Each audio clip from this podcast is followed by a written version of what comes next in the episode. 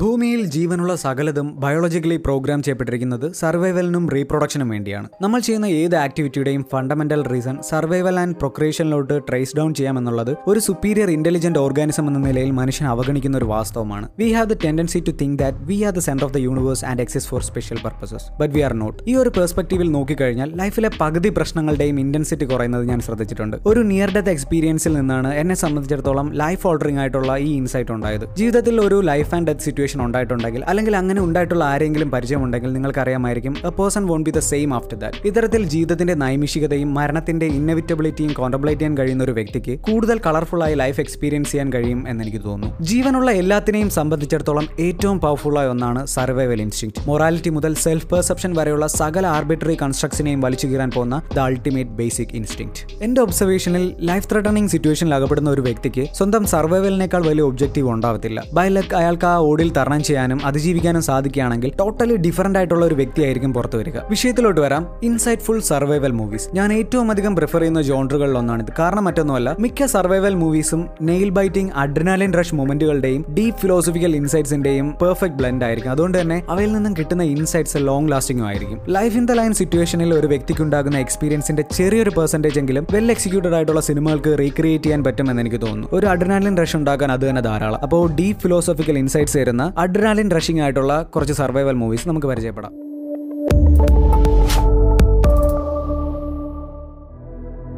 English മൂവീസിനോട് വലിയ താല്പര്യമില്ലാത്തവർ പോലും കണ്ടിട്ടുണ്ടാവാൻ സാധ്യതയുള്ള ഒരു ക്ലാസിക് ഫിലിമാണ് രണ്ടായിരത്തിൽ പുറത്തിറങ്ങിയ കാസ്റ്റവേ വിദേശ ഭാഷാ ചിത്രങ്ങളോടുള്ള ക്യൂരിയോസിറ്റി തുടങ്ങിയതിനു ശേഷം ഞാൻ ആദ്യമായി കണ്ട സിനിമകളിൽ ഒന്നായിരുന്നു ഇത്. റോബർട്ട് സിമിക്കിസിന്റെ സിനിമകൾക്ക് ഒരു കോമൺ സ്പെഷ്യാലിറ്റി ഉണ്ട്. അവയുടെ അന്യായ repeat value back to the future series Christmas carol Forrest ഗംബൊക്കെ അതിന് ഉദാഹരണങ്ങളാണ്. കാസ്റ്റവേയുടെ കാര്യത്തിലും അതിന് മാറ്റമൊന്നുമില്ല. എത്ര തവണ കണ്ടാലും ഫ്രഷ്നെസ് നഷ്ടപ്പെടാത്തൊരു ഗംഭീര അനുഭവം. ഫെഡക്സിലെ സിസ്റ്റം അനലിസ്റ്റാണ് ടോം ഹാങ്സ് അവതരിപ്പിക്കുന്ന Chuck Noland work life balance ഇല്ലാത്തത് കാരണം ഗേൾ ഫ്രണ്ടുമായിട്ട് ചെലവഴിക്കാൻ പോലും സമയമില്ലാത്ത ഒരു ബിസി ഗായ് അങ്ങനെ ഇരിക്കെ ഒരു ക്രിസ്മസ് ദിവസം ഫാമിലിയായിട്ട് ഡിന്നർ കഴിച്ചുകൊണ്ടിരിക്കുമ്പോൾ ഒരു വർക്ക് എമർജൻസി ഉണ്ടാവുന്നു. ചക്കിന് എത്രയും പെട്ടെന്ന് മലേഷ്യയിലേക്ക് പോകേണ്ടതായിട്ട് വരുന്നു. മലേഷ്യയിലേക്കുള്ള യാത്രാമധ്യേ ചക്ക് സഞ്ചരിച്ചിരുന്ന ഫെഡക്സ് കാർഗോ ഫ്ലൈറ്റ് ഒരു കൊടുങ്കാറ്റിൽപ്പെട്ട് പസഫിക് സമുദ്രത്തിലേക്ക് പതിക്കുന്നു. അൺഫോർച്ചുനേറ്റ്ലി ചക്ക് ഒഴിച്ച് ആ ഫ്ലൈറ്റിൽ ഉണ്ടായിരുന്ന ബാക്കി എല്ലാവരും ആ ക്രാഷിൽ കൊല്ലപ്പെടുന്നു. ഒരു ഇൻഫ്ലൈറ്റിംഗ് ലൈഫ് ക്രാഫ്റ്റിൽ വല്ല വിധേനയും കരയിലെത്തുന്ന ചക്ക് അത് മനുഷ്യവാസമില്ലാത്തൊരു ദ്വീപാണെന്ന് മനസ്സിലാക്കുന്നതും ഇവഞ്ച്വലി ഒറ്റയ്ക്ക് അവിടെ സർവൈവ് ചെയ്യാൻ തുടങ്ങുന്നതുമാണ് കഥ. ഞാൻ ഈ പറഞ്ഞത് വളരെ കുറച്ച് സമയം മാത്രം ദൈർഘ്യമുള്ള സിനിമയുടെ ഇൻട്രൊഡക്ടറി പാർട്ട് മാത്രമാണ്. ശരിക്കും കഥ തുടങ്ങുന്നത് ചക്ക് ഐലൻഡിൽ എത്തിപ്പെടുന്നത് മുതലാണ്. യൂഷ്വൽ സർവൈവൽ മൂവീസിനെ പോലെ ത്രില്ലർ സ്വഭാവമുള്ള ഒരു സിനിമയല്ല Cast Away. It's more like a survival drama പൊതുവെ സർവൈവൽ മൂവീസിനെ ഇൻട്രസ്റ്റിംഗ് ആക്കുന്ന ഹോസ്റ്റൈൽ കണ്ടീഷൻസും അഡ്നാലിൻ റഷിംഗ് മൂവ്മെന്റ്സും ഒക്കെ വളരെ കുറവാണ് ഈ സിനിമയിൽ. ഇൻഫാക്ട് വളരെ ഓർഡിനറി ആയിട്ടുള്ള ഒരു ദ്വീപിലാണ് ചക്ക് സ്റ്റാൻഡേർഡ് ആവുന്നത്. ഇതിലെ ഹുക്കിംഗ് എലമെന്റ് എന്ന് പറയുന്നത് ചക്കിന്റെ സർവൈവലും ലോൺലിനെസ്സും ചുമന്നുകൊണ്ടുള്ള ആ ഇമോഷണൽ ജേണിയുമാണ് അതിലെല്ലാം ഉപരി അയാൾ അവിടെ നിന്ന് ഡെവലപ്പ് ചെയ്യുന്ന പെർസീവിയറൻസും നെവർ ഗീവ് അപ്പ് ആറ്റിറ്റ്യൂഡും ഒക്കെ നമുക്ക് തരുന്ന മോട്ടിവേഷൻ ചെറുതല്ല. ലൈഫിൽ എപ്പോഴെങ്കിലും സ്റ്റക്ക് ആണെന്ന് തോന്നുകയാണെങ്കിൽ ഈ സിനിമ ഒന്ന് കണ്ടു നോക്കുക I'm not saying that it might solve your problems ഒരു പക്ഷേ പ്രോബ്ലംസിനെ ഒരു ബ്രോഡർ പെർസ്പെക്റ്റീവിൽ നോക്കിക്കാണാൻ ഈ സിനിമയിൽ നിന്നും ലഭിക്കുന്ന ഇൻസൈറ്റ്സ് നിങ്ങളെ സഹായിച്ചേക്കാം. ടോം ഹാങ്സിന്റെ അഭിനയ മികവിനെ പറ്റി ഞാൻ എടുത്തു പറയേണ്ട കാര്യമില്ലാന്ന് തോന്നുന്നു. റസൽ ക്രോ ഗ്ലാഡിയേറ്റർ ആയിട്ട് വന്നില്ലായിരുന്നെങ്കിൽ ടോം ഹാങ്സിന്റെ മൂന്നാമത്തെ ബെസ്റ്റ് ആക്ടർ ഓസ്കാർ ആയിരുന്നതിനെ കാസ്റ്റ് അവയിലെ Chuck Noland. And it is one of the best performances I have ever seen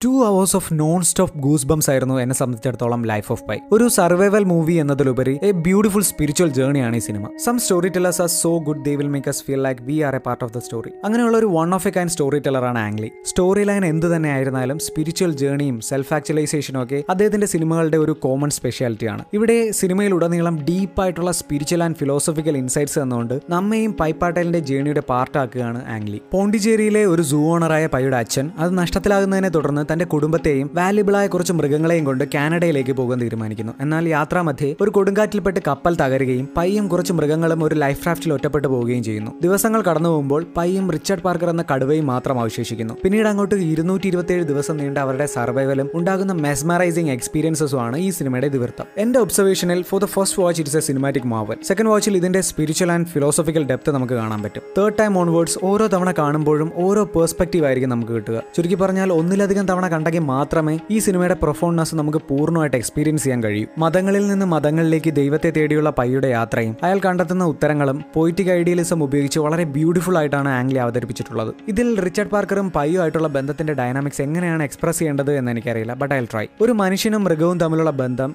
central തീമായി വരുന്ന കഥകളിൽ ഹ്യൂമൻ ഇമോഷൻസ് തന്നെയായിരിക്കും മൃഗങ്ങൾക്ക് ആട്രിബ്യൂട്ട് ചെയ്യപ്പെടുക. ബട്ട് ഇവിടെ ഹ്യൂമൻ ഇമോഷൻസ് അടിച്ചേൽപ്പിക്കാനുള്ള യാതൊരു ശ്രമവും ആംഗ്ലി നടത്തിയിട്ടില്ല. He portrays Richard Parker rather as an independent entity and honest depiction കഥ പ്രോഗ്രസ് ചെയ്യുമ്പോൾ ഇരയായിട്ടോ ഫ്രണ്ട് ആയിട്ടോ അല്ല റിച്ചർഡ് പാർക്കർ പയ്യെ കാണുന്നത്. But just as another being no sentimentalisation or romanticisation ഇതിന്റെ അർത്ഥതലങ്ങളിലേക്ക് ഊളിയിട്ടാൽ ഒരു റിസർച്ച് പേപ്പറിനുള്ള കണ്ടന്റ് ഉണ്ട്. സോ ഞാൻ ചുരുക്കുന്നു. Trust me life of pile നിന്ന് ലഭിക്കുന്ന ഇൻസൈറ്റ്സ് ജീവിതത്തിന്റെ പല മേഖലകളിലും ഡിഫറെന്റ് പെർസ്പെക്റ്റീവ്സ് നൽകിയേക്കാം.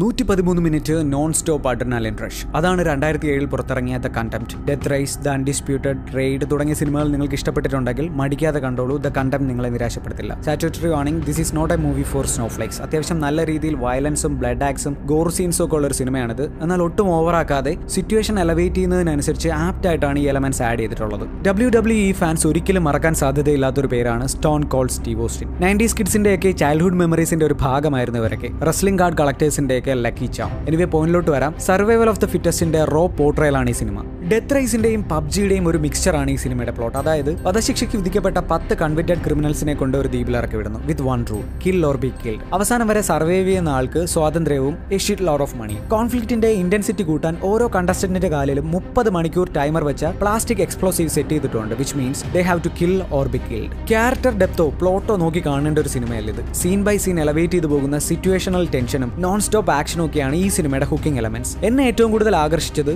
ബേസിക് ഹ്യൂമൻ ബാർബേറിയൻ നേച്ചറിനോടുള്ള ഫിലിം മേക്കേഴ്സിന്റെ അൺഫിൽറ്റേഡ് അപ്രോച്ച് ആയിരുന്നു. കാരണം survival of the fittest directly applicable ആവുകയാണെങ്കിൽ കില്ലർ ഇൻസ്റ്റിംഗ് ഉള്ള കേവലം ഒരു മൃഗം മാത്രമായി മാറും മനുഷ്യൻ എന്നുള്ള ഫാക്ട് വളരെ റോ ആയിട്ടാണ് ഈ സിനിമ അവതരിപ്പിക്കുന്നത്. ഒന്നുകൂടി ഞാൻ പറയുന്നു this is not everyone's cup of tea gruesome violence കാണാനുള്ള മനസാന്നിധ്യം ഉണ്ടെങ്കിൽ മാത്രം കാണുക. എൻജോയ് ചെയ്യാൻ കഴിയുന്നവർക്ക് ഇതൊരു കിഡിലൻ അഡ്രിനലിൻ റഷ് ആക്ഷൻ ഫ്ലിക്ക് ആയിരിക്കും. മൊബീഡിക്കിനെ പരിചയമില്ലാത്ത നയന്റീസ് കിഡ്സ് കുറവായിരിക്കും. കാരണം ഒരു കാലഘട്ടത്തിൽ ബാലരമയിലെ ഹിറ്റ് പങ്ക്തിയായിരുന്നു ഇത്. ഒറ്റക്കാലനായ ക്യാപ്റ്റൻ ആഹാബും ഭീമാകാരനായ മൊബിഡിക് എന്ന വെള്ള തിമിംഗലവും ഒക്കെ ഒരു തലമുറയുടെ ചൈൽഡ്ഹുഡ് മെമ്മറീസിന്റെ ഭാഗമായിരുന്നു. ആയിരത്തി എണ്ണൂറ്റി ഇരുപതിൽ മുങ്ങിയ തിമിംഗല വേട്ട കപ്പലായ എസക്സിൽ നിന്നും അനുബന്ധ സംഭവങ്ങളിൽ നിന്നും ഇൻസ്പിറേഷൻ ഉൾക്കൊണ്ട് ഹെർമൻ മെൽവിൽ ആയിരത്തി എണ്ണൂറ്റി അൻപതിൽ എഴുതിയ നോവലായിരുന്നു പിൽക്കാലത്ത് ക്ലാസിക്കായി മാറിയ മൊബിഡിക്. അതേ സംഭവങ്ങളെ ബേസ് ചെയ്ത് നദാൻ ഫിൽബ്രിക്ക് രണ്ടായിരത്തിൽ പുറത്തിറക്കിയ പുസ്തകത്തെ അടിസ്ഥാനമാക്കി റോവാൻ ഹാവോർഡ് രണ്ടായിരത്തി പതിനഞ്ചിൽ ക്രിസ് ഹംസർത്തിന് നായകനാക്കി സിനിമയായിരുന്നു in the heart of the sea ഒരു ബോക്സ് ഓഫീസ് ഡിസാസ്റ്റർ ആയിരുന്നെങ്കിലും എനിക്ക് പേഴ്സണലി വളരെയധികം ഇഷ്ടപ്പെട്ട ഒരു സിനിമയായിരുന്നു ഇത്. മൊബിഡിക് റൈറ്റർ ഹെർമൻ മെൽവിലിനോട് എസ് എ ഷിപ്രക് സർവൈവറായ തോമസ് നിക്കേഴ്സൺ തന്റെ അനുഭവങ്ങൾ വിവരിക്കുന്നതായിട്ടാണ് കഥ പ്രൊസീഡ് ചെയ്യുന്നത്. കഥയുടെ പ്രിഫേസിലോട്ടും ക്യാപ്റ്റൻ പൊള്ളാടും ഹെംസോത്ത് അവതരിപ്പിക്കുന്ന ഫസ്റ്റ് ചേസും തമ്മിലുള്ള സുപ്പീരിയോറിറ്റി കോംപ്ലക്സ് ഇഷ്യൂസിലോട്ടൊന്നും ഞാൻ കടക്കുന്നില്ല. നമുക്ക് നേരെ സർവൈവൽ ആസ്പെക്റ്റിലോട്ട് പോവാം. മൂന്ന് മാസം അറ്റ്ലാന്റിക് സമുദ്രത്തിൽ അലഞ്ഞു തിരിഞ്ഞിട്ടും ഒരു സ്പേം വേലിനെ പോലും കിട്ടാത്തത് കാരണം കപ്പൽ നേരെ പസഫിക് സമുദ്രത്തിലേക്ക് തിരിക്കുന്നു. പോകുന്ന വഴി ഇക്വഡോറിൽ വെച്ച് തകർന്ന ഒരു സ്പാനിഷ് ഷിപ്പിന്റെ ക്യാപ്റ്റനിൽ നിന്നും ഒരുപാട് സ്പേം വെയിൽസ് ഉണ്ടാവാൻ സാധ്യതയുള്ള ഒരു സ്പോട്ട് അവർക്ക് മനസ്സിലാകുന്നു. തന്റെ കപ്പൽ തകർത്ത ഒരു മോൺസ്ട്രസ് ബുൾ സ്പേം വെയിലിനെ പറ്റി ആ സ്പാനിഷ് ക്യാപ്റ്റൻ അവരെ വാൺ ചെയ്യുന്നുണ്ടെങ്കിലും അത് വകവയ്ക്കാതെ പൊള്ളാടും ചേസും തിമിംഗല വേട്ടയ്ക്ക് ഇറങ്ങിത്തിരിക്കുന്നു. അങ്ങനെ ശാന്തസമുദ്രത്തിൽ തിമിംഗല വേട്ട നടത്തിക്കൊണ്ടിരിക്കുമ്പോഴാണ് പെട്ടെന്ന് അത് സംഭവിക്കുന്നത്. ഒരു പടുകൂറ്റൻ ബുൾ സ്പേം വെയിൽ കാലങ്ങളായി തിമിംഗല വേട്ടക്കാരുടെ ചാട്ടുളി ആക്രമങ്ങൾ കൊണ്ടുണ്ടായ തഴമ്പുകൾ കാരണം അതിന്റെ നിറം ഏകദേശം വെള്ളയായിരുന്നു. എഫ് സം മൈറ്റി ബീസ്റ്റ് ഒരു കളിപ്പാട്ടം പൊളിക്കുന്ന ലാഘവത്തോടെ അത് ആ കപ്പലിനെ നാമാവശേഷമാക്കുന്നു. പിന്നീട് അങ്ങോട്ടുള്ള ആ ക്രൂവിന്റെ സർവൈവലാണ് ഈ സിനിമയുടെ ബെസ്റ്റ് പാർട്ട് ഒരു മനുഷ്യന്റെ ഒറ്റയ്ക്കുള്ള സർവൈവൽ എഫേർട്സിൽ നിന്നും വളരെ വ്യത്യസ്തമാണ് ഒരുപാട് പേർ ഒരുമിച്ച് സർവൈവ് ചെയ്യാൻ ശ്രമിക്കുന്നത്. സോഷ്യൽ നോംസും മോറൽ കോഡ്സും ഒക്കെ സർവൈവൽ ഇൻസ്റ്റിങ്റ്റിന് മുന്നിൽ ഒന്നുമല്ല എന്ന് നമുക്ക് മനസ്സിലാവും. സർവൈവ് ചെയ്യാനുള്ള അവരുടെ പെടാപാടിനിടയ്ക്ക് ആൾക്കാർക്കുണ്ടാവുന്ന ഇമോഷണൽ ബ്രേക്ക് ഡൗൺസും ജീവൻ നിലനിർത്താൻ അവർ സ്വീകരിക്കുന്ന മാർഗങ്ങളും ചിലപ്പോൾ നിങ്ങൾക്ക് ഡിസ്റ്റർബിംഗ് ആയി തോന്നിയേക്കാം. പിന്നീട് അങ്ങോട്ടുള്ള ബുൾസ്പേം വെയിലിന്റെ അപ്പിയറൻസും ബിൽഡാവുന്ന ഇമോഷൻസിനെയും പറ്റിയൊന്നും പറഞ്ഞ് ഞാൻ സ്പോയിലാക്കുന്നില്ല watch if you love seated thrillers Rotten ടൊമാറ്റോസിലും I N D ബിയിലും ഒക്കെയുള്ള എന്റെ വിശ്വാസം ഇല്ലാതാക്കിയ ഒരു സിനിമയായിരുന്നു ദ ജംഗിൾ. ലോ റേറ്റിംഗ്സും റിവ്യൂസും ഒക്കെ കാരണം ഒരുപാട് കാലം എന്റെ സ്റ്റോറേജിൽ പൊടി പിടിച്ച് കിടന്നിരുന്ന ഒരു സിനിമ. അങ്ങനെ ഇരിക്കും ഒരു ദിവസം ഷീ ഹൽക്കിന്റെ ഫസ്റ്റ് എപ്പിസോഡ് കണ്ട് ബ്രെയിൻ ഡെഡ് ആയിരിക്കുന്ന സമയത്താണ് ഞാൻ ജംഗിൾ കാണുന്നത്. ടു ബി ഫ്രാങ്ക് ഒറ്റ ഇരിപ്പിന് വായും പൊളിച്ചിരുന്ന് മുഴുവൻ കണ്ടു തീർത്ത ഒരു സിനിമയായിരുന്നു ഇത്. ഒരു ഗംഭീര സർവൈവൽ ത്രില്ലർ ഡാനിയൽ റാഡ്ക്ലിഫിന്റെ മെസ്മറൈസിംഗ് പെർഫോമൻസ് തന്നെയാണ് ഈ സിനിമയുടെ ഒന്നാമത്തെ പോസിറ്റീവ് സൂര്യപ്രകാശം പോലും കടന്നു വരാത്ത വിധം മരങ്ങൾ തിങ്ങി നിറഞ്ഞ ഒരു നിബിഡ വനത്തിൽ ഒറ്റപ്പെടുന്ന ഒരു വ്യക്തി എക്സ്പീരിയൻസ് ചെയ്യുന്ന ഭയം നിരാശ അപകർഷതാബോധം തുടങ്ങിയ വികാരങ്ങൾ വളരെ എഫേർട്ട്ലെസ് ആയിട്ടാണ് ഡാനിയൽ ആർട്ടിക്കുലേറ്റ് ചെയ്തിരിക്കുന്നത്. ഹാരി പോട്ടറിലെ ആ കൊച്ചു വയനിൽ നിന്നും ജംഗിളിലെ യോസി ഗിൻസ്ബർഗ് എന്ന ഇന്റൻസീവ് പെർഫോമൻസിലേക്കുള്ള ഈ നടന്റെ വളർച്ച ഇസ് മൈൻഡ് ബ്ലോയിങ് അൺഎക്സ്പ്ലോർഡ് ആയിട്ടുള്ള ആമസോൺ റെയിൻ ഫോറസ്റ്റ് എക്സ്പ്ലോർ ചെയ്യാനും പുറം ലോകവുമായി ബന്ധമില്ലാത്ത ഇൻഡിജീനിയസ് ട്രൈബൽ സെറ്റിൽമെന്റ് വിസിറ്റ് ചെയ്യാനും ഒക്കെയായി കാട് കയറുന്ന മൂന്ന് യുവാക്കളും അവരുടെ ഗൈഡുമാണ് ഈ സിനിമയിലെ main characters as the plot develops ഓരോരുത്തരും ഓരോ വഴിക്ക് സ്പ്ലിറ്റ് ആവുന്നു. കൂട്ടുകാരിൽ നിന്നും ഒറ്റപ്പെട്ട് വഴിയറിയാതെ ആ ഹോസ്റ്റൽ എൻവയോൺമെന്റിൽ സർവൈവ് ചെയ്യേണ്ടി വരുന്ന യോസിയിലൂടെയാണ് പിന്നീട് അങ്ങോട്ട് കഥ പുരോഗമിക്കുന്നത്. നാച്ചുറൽ ഡോക്യുമെന്ററി തിയേറ്റേഴ്സിൽ നമ്മൾ കാണുന്ന മനോഹരമായ കാടല്ല ഈ സിനിമയിലുള്ളത്. പകരം സൂര്യപ്രകാശം പോലും കടന്നെത്താത്ത വിധം നിബിഡവും ഭയാനകവുമായ